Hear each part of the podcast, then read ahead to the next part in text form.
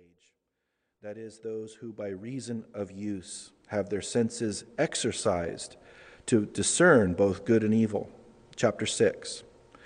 Therefore, leaving the discussion of the elementary principles of Christ, let us go on to perfection, not laying again the foundation of repentance from dead works and of faith towards God, of the doctrine of baptisms, of laying on of hands, of resurrection of the dead, and of eternal judgment. And this we will do if God permits. Let's pray together. Father, we are so blessed to be called your children.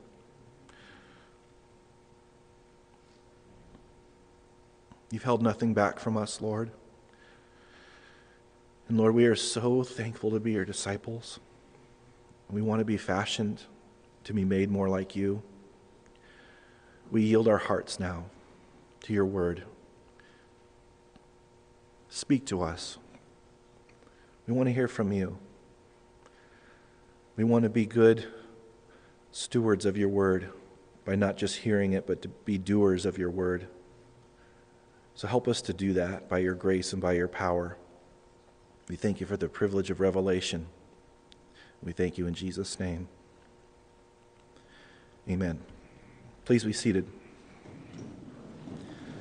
Still dealing with our worship time. You don't have to get up here after that. I do. So bear with me. Last week we saw, as we began chapter 5, the writer just make an amazing case for Jesus being a better high priest. And we were told that he's a better high priest because he didn't have to offer a sacrifice first for himself, as every other high priest had to do for their own sins. No other high priest could ever just walk into the Holy of Holies and offer that sacrifice without having first offered a sacrifice for his sins. And Christ never had to do that. He didn't have to perform an offering or do an offering before he got on that cross. He was sinless. And anticipating the objection that Jesus couldn't be high priest because he was from the wrong line, being from the line of Judah versus the line of Levi. Every high priest had to be from that tribe.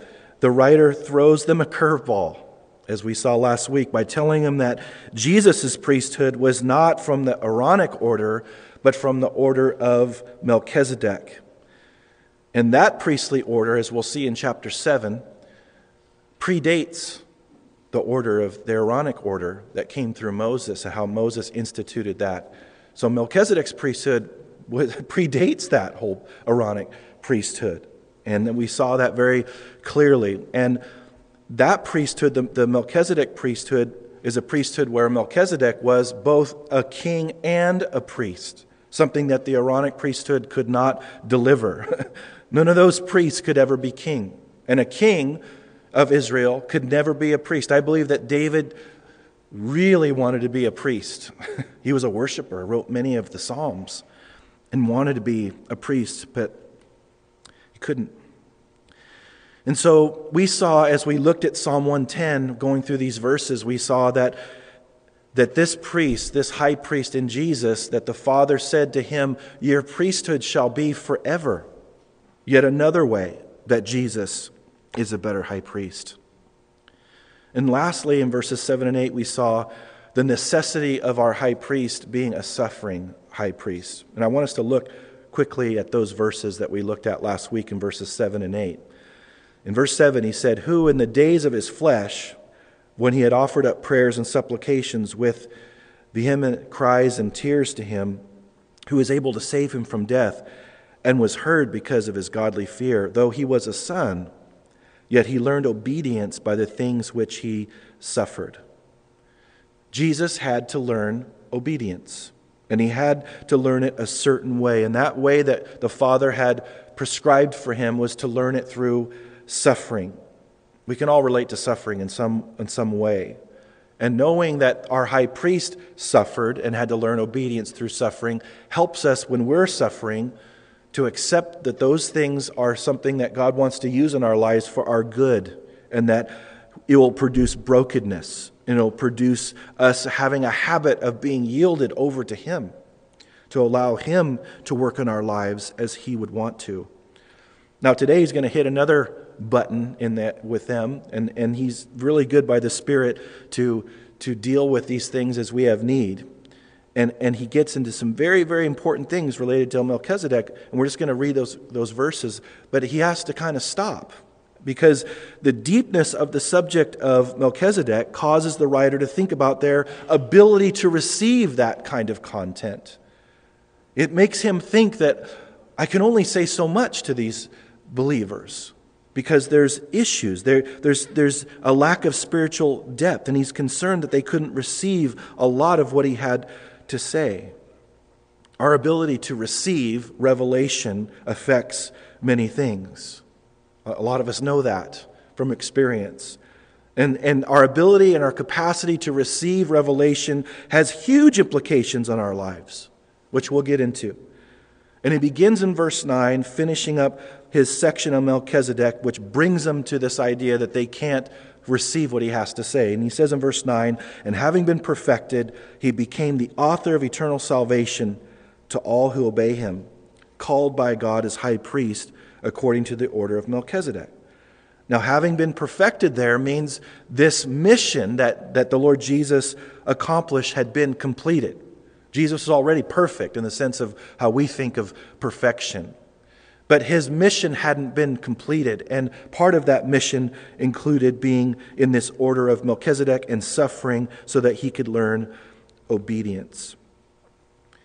Learning obedience through suffering is something that God treasures in our lives.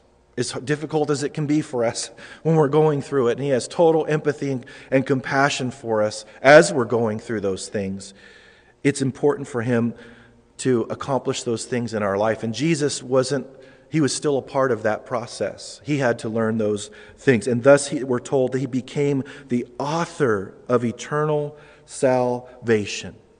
And all those who obey him. Now, he doesn't talk about a salvation of works when he says obey him there at the end of verse 9.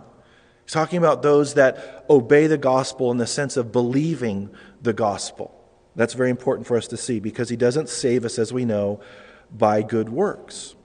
Now, in verse 11, he says, of whom, now that's speaking of Melchizedek, we have much to say and hard to explain, since you have become dull of hearing. This writer, by the Spirit, has so much he wants to share about Melchizedek and all these amazing themes that he has on his heart, but he's limited. God has so much to say to our lives at times, but he's limited in a sense because we don't have the right heart or the right capacity to receive it. You ever speak to someone that their first language is not your first language? It may be at your doctor. Sometimes we can't understand the doctor. I'm like, can you repeat that? I don't understand. Or you're in a situation where somebody doesn't understand because of whatever circumstances they've gone through in life, and you want to use a certain vernacular, but you can't. You're limited because of something on their end. And so it limits what you want to say to them, and it actually makes communication so much more difficult. That's kind of what he's getting at. The writer is wanting to say things, but he can't because of something on his end? Absolutely not. It's on the end of the people, these Christians here, these Jewish believers who can't receive.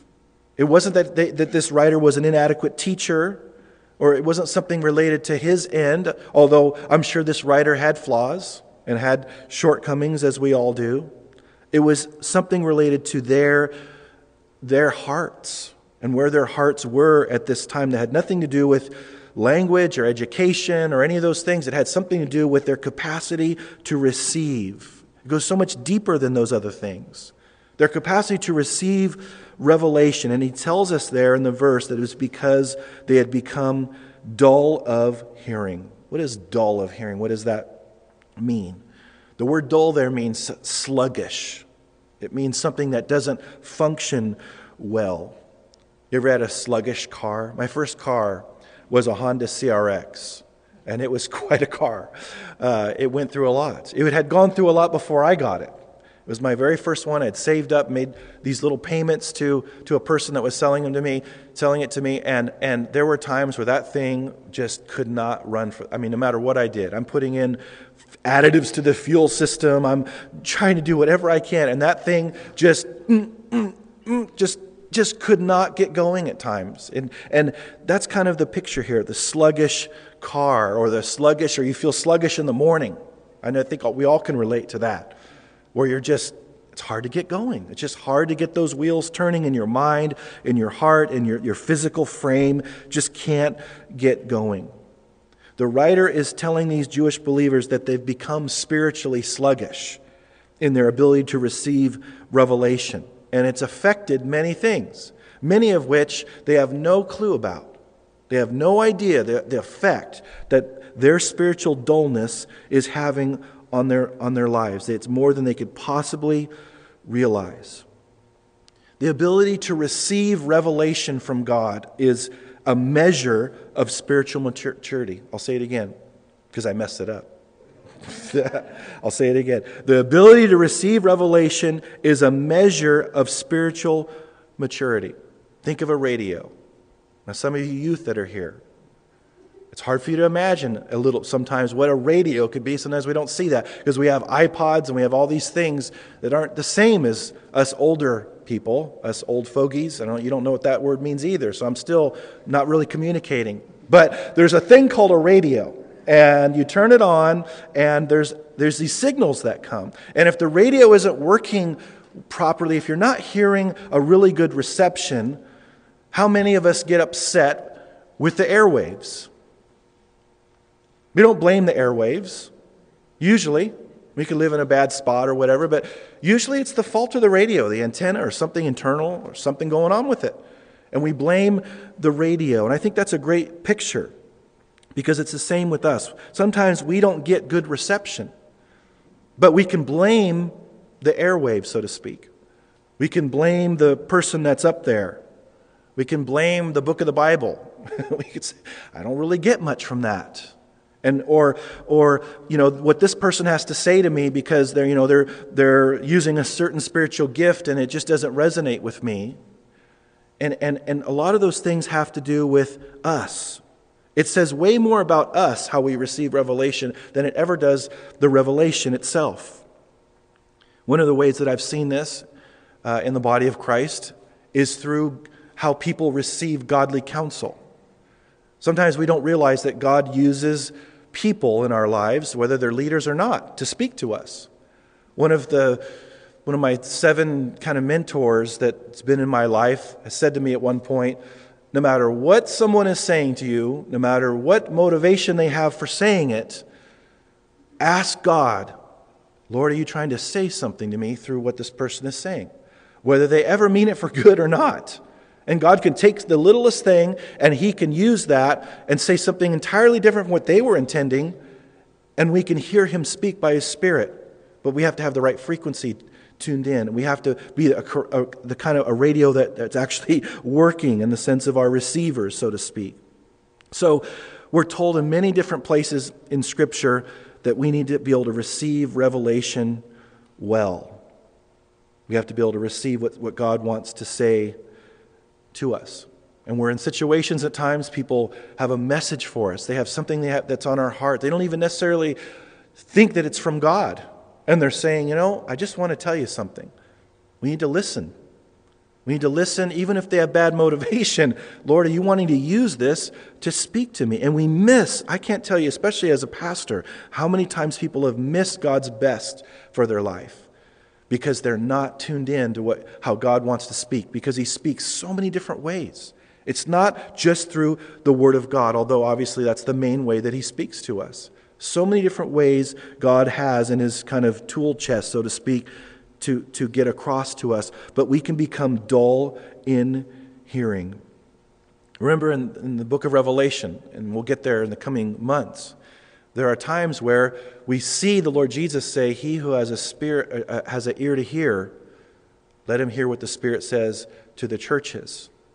And we know He's not talking about physical hearing. He's talking about spiritual hearing, spiritual perception. And all of that depends on the person that's being spoken to. Remember the parable of the soils. The Lord Jesus gave this amazing parable, and later when he explained the parable to the disciples, he said, "If you don't understand this parable, you can't understand any of the parables. It's the key to everything." And he was talking about our hearts and how the soils of our hearts are different kinds of soils, and the message, and it's always referring to the Word of God in that whole passage. The message is the Word of God that's being sown into our hearts. And in that parable, you can see that the goal, as far as God's concerned, is fruitfulness, is producing a crop of righteousness through that person's life. But what short-circuits that is the soil in which the seed is planted. And he's saying nothing wrong with the seed. There's nothing wrong with that seed. The seed is 100% just exactly what it needs to be. The Word of God, there's nothing wrong with the Word of God. If we have problems with the Word of God, we have problems. Our hearts have problems. And so that's why he says we have to have the right kind of heart. And notice in verse 11, he says, "You have become dull in hearing." That's interesting, and that's noteworthy, because these Jewish believers weren't always this way. They weren't always dull in their hearing. They'd become that way over time. In verse 12, we're not going to get there just yet, but he says someone has to tell you again the elementary principles. It's not like as if they didn't have the right kind of heart. They had the right kind of heart at some point, but then their perception and the dullness of their hearing started coming into effect in their lives. And so we were told earlier that they had been drifting. And then we were told later than that, at a previous time, that they had not believed God's word, that they were not believing what God said. And the writer compared their situation related to what they were believing about God and the gospel and so forth to their ancestors in the wilderness who denied God's word and did not believe God's word, did not mix what God said with faith, and thus they experienced the consequences. So they had a heart problem. That's where the rubber meets the road with them. One of the hardest things for us to hear from other people is that we have a heart problem. Because we say, "How do you know? You don't know my heart." But there are things in Scripture that says we can know our hearts by what comes out of our mouth. Jesus said, out of the abundance of the heart, the mouth speaks. John, and we'll get to it when we get to 1 John, he says, this is how we know who the children of God are. Well, those that love, their brother. And so there are things that we can know, that there's fruit that people can assess related to our lives, and it all shows where our hearts are at. And so we have to be very, very sensitive to that and teachable. Most of us, when we first come to know the Lord, are anything but the kind of people that have dullness in our hearts for the Lord. We're very motivated. We're very perceptive. I remember as a new Christian, Lord, tell me to go right. Tell me to go left. This intersection or that intersection? You want me to open the door for this person or not? Do you want me? I mean, I'm tracking. Lord, I'm open. Whatever you want. I'm amazed that you even want to speak to me whatsoever.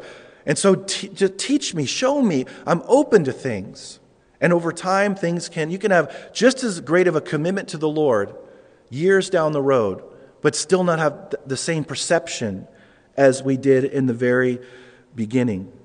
So that calls for us to be teachable, to be humble, to be open to correction. The Scripture says that knowledge puffs up. It doesn't say it can puff up. It says it does puff up. It automatically works against humility in our lives. So the more we know, the more we have to be careful about being impressed with what we know. There's so often, we look at people that are wanting to serve and so forth, and one of the things that we look for are people that aren't impressed with what they know, that they recognize there's so much to learn, because as you learn the Bible and as you study it, the more you see how much you don't know. And the people that think they have a corner on all the knowledge, they're a danger, because they're not teachable. Their perception has become dull, and that's why we have to be very, very careful. Because things can creep in, the cares of this world, the deceitfulness of riches. Our perspective can change over time. And we're allowing things to come into our hearts and our minds, and we're compromising. And before we know it, our minds are totally different than what they used to be. They're not being renewed by the Holy Spirit. through the washing and the regeneration of the Word, but they're coming skeptical. They're looking at God's Word, yeah, I could believe it or not believe it.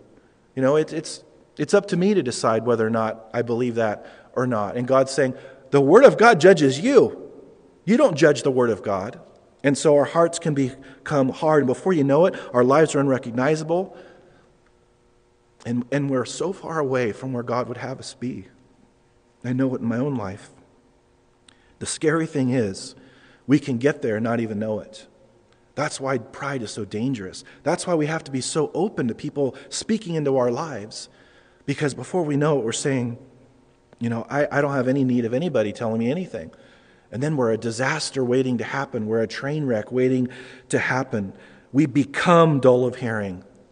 It's a process. It's not just you wake up one morning and you hear the and you wake up and you turn it off the alarm, or you hit snooze and you wake up, you know, 10 minutes later or whatever, and you just say, you know what, I'm just completely dull of hearing. That's an instantaneous thing. It just happened. It doesn't happen. It's a process. It creeps in. That's why it's so dangerous. That's why drifting is so dangerous, because before you know it, you're totally unrecognizable, but you are lulled into sleep, kind of like the proverbial frog that's thrown into that boiling or the cold water, the pot of cold water, and then over time they slowly turn up the heat. Before you know it, it's dead because it didn't sense the change. That's kind of the enemy's tactic in our lives. It's unwise to measure a teaching based on new information. Is there something that I'm learning new here? Because if I'm not learning something new that I've never heard before, I'm going to reject it. That's a deception. And God wants us to increase in the grace and knowledge of Jesus Christ. We are supposed to learn doctrine. That's part of what God has for us. But that's something entirely different than allowing God's Word to measure things, measure our lives against it. And say, how am I living right now? Because the reason why Peter talks about always having someone available past his time of ministry to remind those recipients of that letter, that he would always have someone in place to remind them of these things after he's gone off the scene, is because not just that they might forget, but also because at that given moment they might not be obeying those things, because earlier they may have. But at any given time we may not be obeying those things, and so we need to be reminded. I need to not just look for new info. I need to ask, am I obeying what this says at any given moment? It's about my ability to receive it in order to let it do its full work in my life. And its full work has to do with obedience and bringing those things before the Lord and having Him bless those things. Remember, Jesus gave this whole illustration of a wise man who built his house upon a rock, or another man that built his life or his house upon sand. And He said, the man who not just hears my words, but obeys them is the one that builds his house upon a rock. But what we do is this crazy thing, is we measure our spiritual maturity based on what we know instead of what we're doing. And God cares a lot about how much we know. I'm not minimizing that.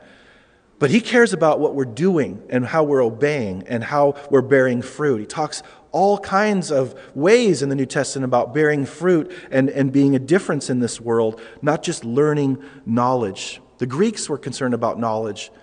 The Hebrew culture was about doing and experiencing. You hadn't learned something until you had experienced it in many ways in the Jewish mind. But the Greeks were kind of in their heads. And we've kind of carried that over into our way of thinking in the church.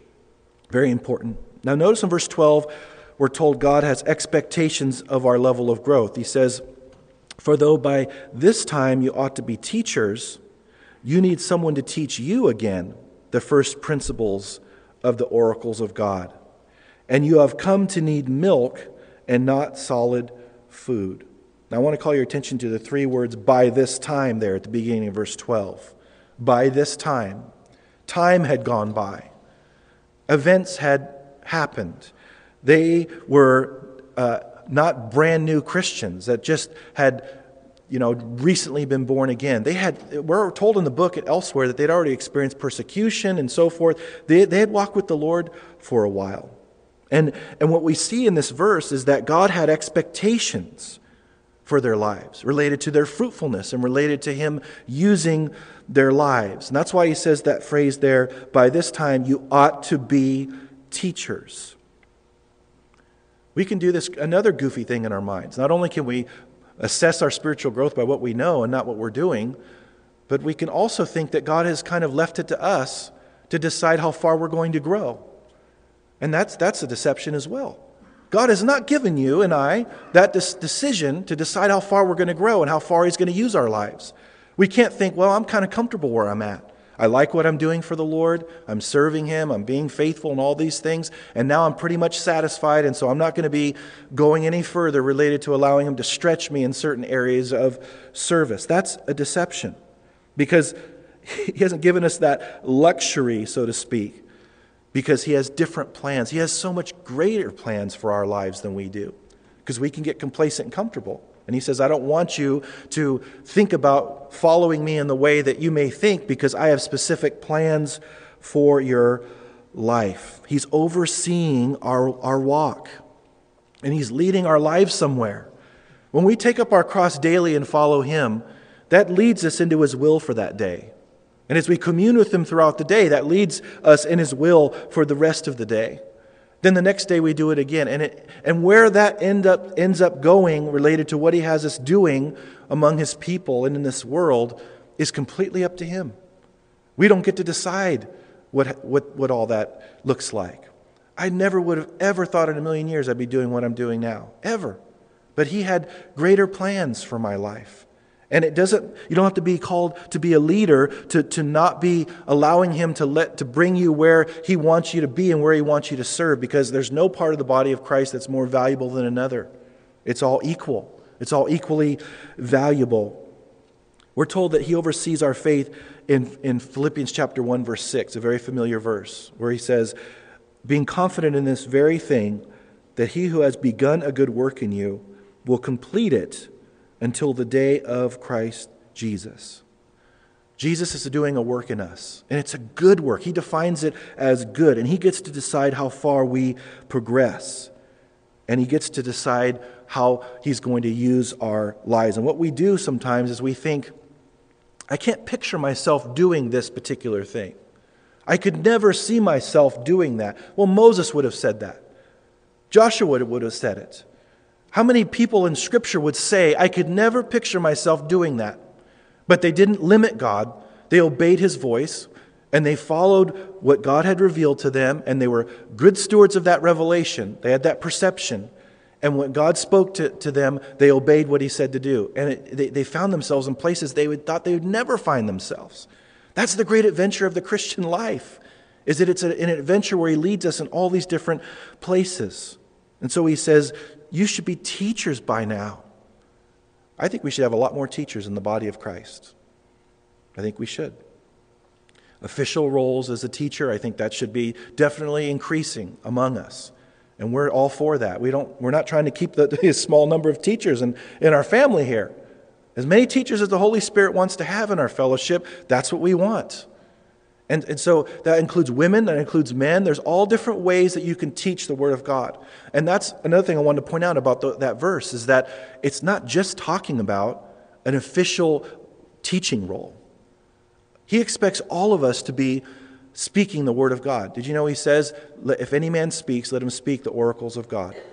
We're all called to be teachers. We're all called to dispense spiritual truth at very strategic times in one another's lives. We all have something to say related to God's Word. We all know how it works in our lives. We all know how he's spoken to us. And we can teach the Word of God, not just to our children, of course, not just to our spouse, but among one another. To say, you know, I have a verse that the Lord's laid on my heart for you. And this is what I believe it's saying to you. And you're teaching the Word of God in that way. You're giving application. It's kind of a way that you can be an extension of God. But we all have to be receptive to that, because we can harden our hearts and we could say, no, I don't receive that. We have to be open to it. So I think when he says that we should all, by this time, you ought to be teachers, it's more broad of an application than just official teaching roles. Although, like I said, I think that should be increasing among us. So we're all called to teach. Now he says at the end of this at the end of verse 12, you have come to need milk and not solid food. And he continues it in verse 13 where he says, for everyone who partakes only, notice the word only of milk is unskilled in the word of righteousness, for he is a babe. Because they had become dull of hearing, and because they were spiritually sluggish, it affects what they could spiritually consume. And they could only handle spiritual milk, not spiritual solid food. And he gives the assessment of them by the Spirit that they were spiritual babes. Babies are cute, aren't they? I love babies. I love baby dedications. I love holding babies. Everybody loves them. And they're cute, and they're supposed to be cute. But there's a difference between that and a person that's 18 or 19 who's wearing the same things that a baby does, still on a bottle, still has a binky, still has to be burped. Well, that's a picture I don't even want to think about. But, you know, it would be scary to find a 30-year-old in a crib with a full beard, you know, sucking their thumb.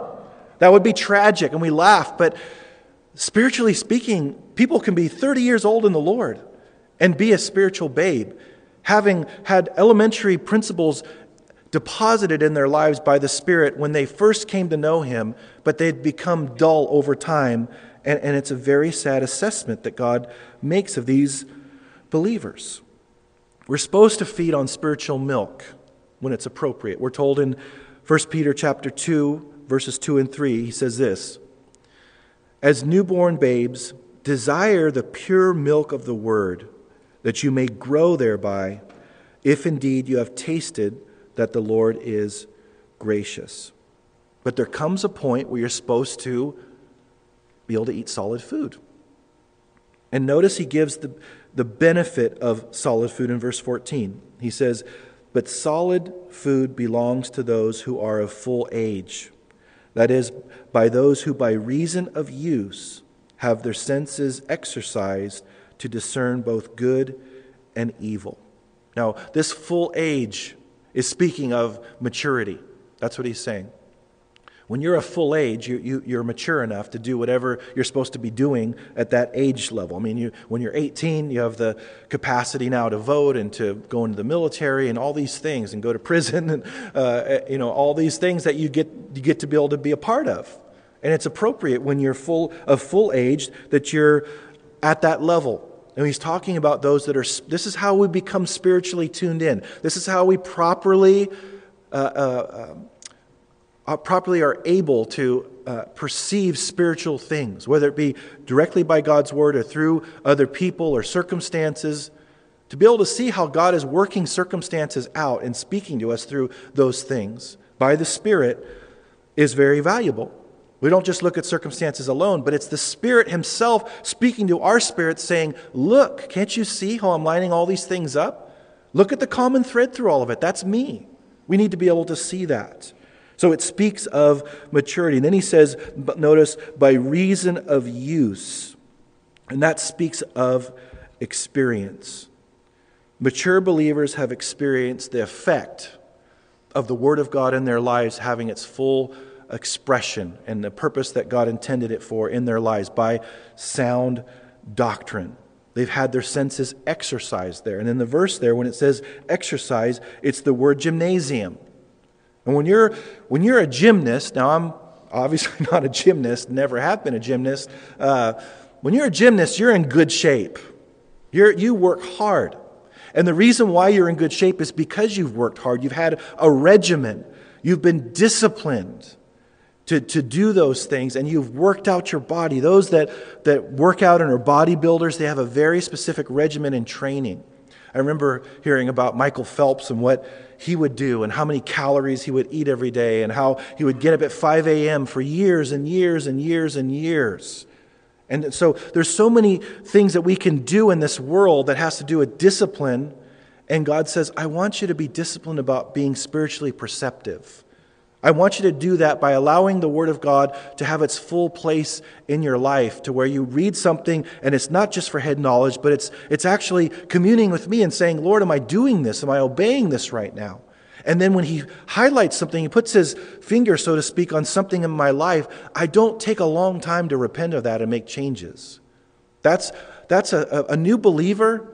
How fast do they make changes most of the time when God's showing them this? They're saying, hey, guess what? You're in their new believers class and you're helping them and everything. And like, God told me I'm not supposed to go 100 on the freeway. And you're like, oh, great. There's signs for that too. I don't know if you saw that, but you don't have to have a revelation from God, but that's good. And you're encouraging them. And then they come to you and say, hey, God told me that I shouldn't pass up these people that are homeless. And they, I'm supposed to talk to them about the Lord and try to help them. And that's great. Or I need to stop doing this particular thing. And they, many times when it's a new believer, they make quick changes. And for us over time, one of the things, and these Hebrew believers were in this category, over time, there gets to be a longer and longer time in between the Lord highlighting something that we need to change and the time that we actually repent and confess that to Him and make things right and possibly make restitution. The distance between that time is getting longer and longer and longer, and you're in danger. If you're in that category today, you're in danger. The distance should be getting smaller and smaller and be very close. When He speaks to us, we repent right away. Sorry, Lord, I'm sorry for that. I confess. Help me to not do that next time. And you have a soft, pliable heart that He can speak to at any moment, and you make changes on a dime, so to speak. That's what it's talking about. Having their senses exercised to discern both good and evil, because related to teachability. As our spirits are pliable and our hearts are pliable, then He can redirect us and we're receiving further revelation. Do you know that, as I've said this many times, revelation is such a privilege? And we're told in Scripture, as we are good stewards of revelation, He gives us more revelation. He said that He would manifest Himself to us and make His home with us. And so as we obey, He gives us more. And so He entrusts us with more and more and more. And that means more fruitfulness. He never blesses people to the point where they can't be fruitful. He blesses us in helping us to be fruitful for Him. So we have to be teachable. We have to have our hearts pliable. And the result is increased discernment. That's how you can judge between good and evil. You're sensing what's true and what's not true. Babies put anything and everything in their mouths. You ever notice that? And sometimes you're not fast enough. You're just like, whoa, whoa, whoa, whoa. And it's already in their mouth. Germs are already going, into task with that and washing their mouths out. And saying, how could you possibly put that in your mouth? When I was a kid, I ate a lot of dog food behind the scenes. It's true. I mean, you're like, maybe that explains why you talk about Scooby-Doo going in different directions connected by his tail or many other issues. I don't know. But I used to eat dog food. I used to sneak and eat that puppy chow or whatever it is. And it was because I was not told not to, I guess. I don't know why. And I'd be in the garage chewing on that stuff, I had no discernment. I don't know if Sandy ever knew that before now, but I had no discernment about what I should be eating. But babies are like that. They're just put disgusting, gross things in their mouth, and because they have no discernment. They don't know what's good for them. They don't know what's bad for them. They don't know what they should be putting in their mouths. And that's how it is spiritually for spiritual babies. They put anything in their mouth. They take anything in spiritually. We don't call it the clicker anymore, but the remote, you're there and you're going through and you see something on TV and someone's up there with their Bible and they're teaching something, some leader, and they're like, wow, I didn't know there were 9 to the Trinity. That's cool. I didn't know that. I've been so limited at church. They've been telling me there's just 3 in the Godhead. I didn't know there was 9. Or wow, salvation is for, everybody can come their own way. And they can, God understands when people are sincere in different religions and, all this stuff. I mean, it just gets worse and worse and worse. We have no idea. We're a spiritual babe putting things in our mouth. We just have a remote control on the other hand. And so that could be teaching, that could be the radio, that could be what people say, friends, relatives. We're just believing stuff. But what God wants for us is to be able to be so trained, exercised, having our senses trained by the Word of God that we know that that's not true and we reject it. That's why new believers are thrown off so easily by the enemy. Ever notice that? Been a part of a new believers class and they're coming in and they're upset about something that that is clearly not biblical, and they, you know, and you show them the verse and they're like, oh, I feel so much better. Thank you for showing me that. You know, something so basic. Well, now you've just taken something out of the enemy's arsenal to mess with them about. Another fiery dart has been eliminated as a possibility. But we think because we know a lot about the Lord, He doesn't want to continue those things because we get content with what we've experienced and what we know, and we think that God doesn't want to bring us any further, and He does. If you're here today and you've walked with the Lord 40 years, 50 years with Him, are you being stretched? Are you being stretched in Him using you? Are you being stretched in what you know? Are you being stretched with your character, your tongue, your motives, the things that you say? Because if you're not being stretched, then you're not growing to the extent to which God would have you grow. And I'm talking to myself too. Every week when I'm preparing, I'm getting worked over by the Lord. I mean, I'm tapping out left and right.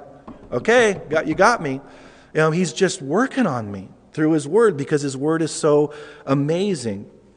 And so that increased discernment is so valuable. These believers had no idea what kind of danger they were in.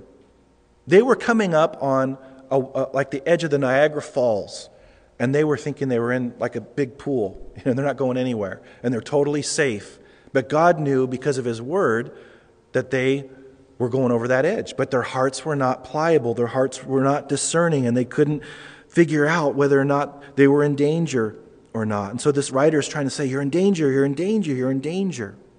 So we need to be sensitive to that as well. Now he closes the section, and obviously these chapters aren't inspired. He's continuing on his point. Now he closes with this whole issue of their dullness of hearing and lack of progression with the first three verses of chapter 6. Look with me there. He says, verse 1 of chapter 6, therefore, leaving the discussion of the elementary principles of Christ, let us go on to perfection, not laying again the foundation of repentance from dead works and of faith toward God, of the doctrine of baptisms, of laying on of hands, of resurrection of the dead, and of eternal judgment. And this we will do if God permits. So he says, let us go on to perfection. Let us go on. That means to be complete. Now, he knows we're never going to be perfect in this world. But completion is a whole other thing. Maturity is a whole other matter. And he says, let us go on. And the word leaving there at the beginning of verse 1 there is in a tense that means once and for all. It's not a continuous tense. It's saying, let us leave once and for all the discussion of elementary principles in Christ, and let us go on to maturity or perfection there, not laying, notice, again the foundation of repentance from dead works. And he goes on and lists these things that were foundational that they learned when they were new believers. So he's saying, don't do that. Let's leave once and for all. Can we just leave the new believers class? That's what he's trying to say. Can we just leave this stuff? And let's go on there. The New Believers class, Christian Foundation class is wonderful when you're supposed to be in there, but not when you're 10 years down the road, 15 years down the road, growing in our walk. We need to know God's Word and experience God's Word. We need to be growing in every part of knowing His Word and experiencing God's Word. So I guess the question for all of us today is, where are we at with our spiritual perception? Are we teachable? Can someone come to us and say, and remember, when people say hard things to us, they pay a big price to do it. We should make that very easy for them to come and say things because they love us and they care about us. We need to be open and be teachable and humble. Do we have that? Do we have a heart that's pliable and soft before the Lord? Well, we're saying, Lord, you speak to me through any circumstance, any person that comes to me, whether they mean it for good or bad or have bad motivations, whatever you want to speak to me. My situation, help me to see the common thread through all of it, my circumstances. Help me to believe your word and allow you to build my life upon your word. That can happen. But we have to be warned. This is a process of danger where we go through and get more and more dull over time. It calls for us to repent and say, God, I'm your child. You can bring me into maturity however you choose to. Whatever you want me to do, I'll do. I'll be busy about your business by your grace and by your power, but speak to me, show me by your Spirit where I should be serving, what I should be doing, how I should be blessing other people that are in my sphere of influence. Help me to have that time Then guard that time with you each day of communing with you and reading your word, and not just reading it, but worshiping you as I read your word, and asking you to speak to me through the passage. And when a person does that, they start functioning in the way that God intended us to function. They start growing exponentially. And that's, I've seen that in many of you. When you first came here, you're hurting. You have gone through a lot of heartache in many different contexts.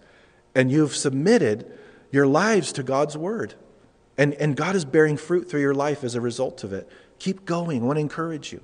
Because if you feel like, I am perceptive. He does speak to me. And I, most of the time, not perfectly, but most of the time, I hear that voice and I make those changes. God wants to encourage you to keep going that direction. It's just going to get better and better and better. But also be willing to encourage others where you see that they're struggling in that. To be willing to help them and encourage them, because all of us are connected. In our culture, we think that we're individuals who happen to be part of a larger whole, the body of Christ. But God's word says biblically we're a larger whole spiritually who happen to be individual members. God's emphasis is on the whole related to the body of Christ. And so we are interconnected. When one part of us suffers, the rest suffer. We don't think that sometimes. We think it doesn't affect anybody. It affects everybody when we suffer. Very important for us to see that. God wants our lives to be a beautiful trophy of His grace. He wants to use us far beyond anything we could ever dream of. I think there's more people in the body of Christ that limit what God wants to do far more than the opposite. They instead of getting ahead of Him and going too fast, they limit. What if we were humble before Him and said, Lord, my life is your own. My life is yours. Take my life and make it into... And they're totally submitted to whatever He wants to say to them in every environment where God could possibly speak to them. Well, my expectation is for myself and for all of us is that we would be unrecognizable next month, next year, as He stretches us and uses us. So many of you have stepped out in faith and started serving in ways you never thought possible. And we've just looked and just said, wow, amazing what God's done in your life. That's an example for us. You've been an example for us to step out and do those very same things, those unique things that He has individually for all of us. So God wants to encourage us today to go forward and follow hard after Him. And whatever He speaks to us about, we need to obey with that what He says for us to do. And then He'll receive the glory that He wants. Let's pray together. Lord, we humble ourselves before You. Encourage Your people today, Lord, that You are so patient, and You're so loving and gracious with us. Make us into the people You want us to be, God. Help us to be the most perceptive people related to Your spiritual truth, no matter what form it takes, that we can possibly be. Help us all to be teachable and humble, to recognize when You're speaking in contexts that we would never imagine You would speak in. Help us to learn from You. Your ways are higher than our ways. Your thoughts are higher than our thoughts, Lord. You could do so much more than we could ever ask or think. And I pray for anyone here that's limited what You want to do in their life. I pray that You'd encourage them, that You can do great things, that every one of Your servants have had a lack of confidence in their own ability, but You have compensated so that You get the glory. Thank You, Lord, that You use us foolish things in this world to confound the wise. Thank You, Lord, that we being babes as far as this world's concerned and ignorant as far as this world's concerned, You have revealed supernatural revelation to us and given us so many things that are hidden from this world that we get to know about all the time and have a working knowledge of regularly. Thank You for the privilege of revelation. Help us all to be sensitive to it and thankful for it. In Jesus' name, amen.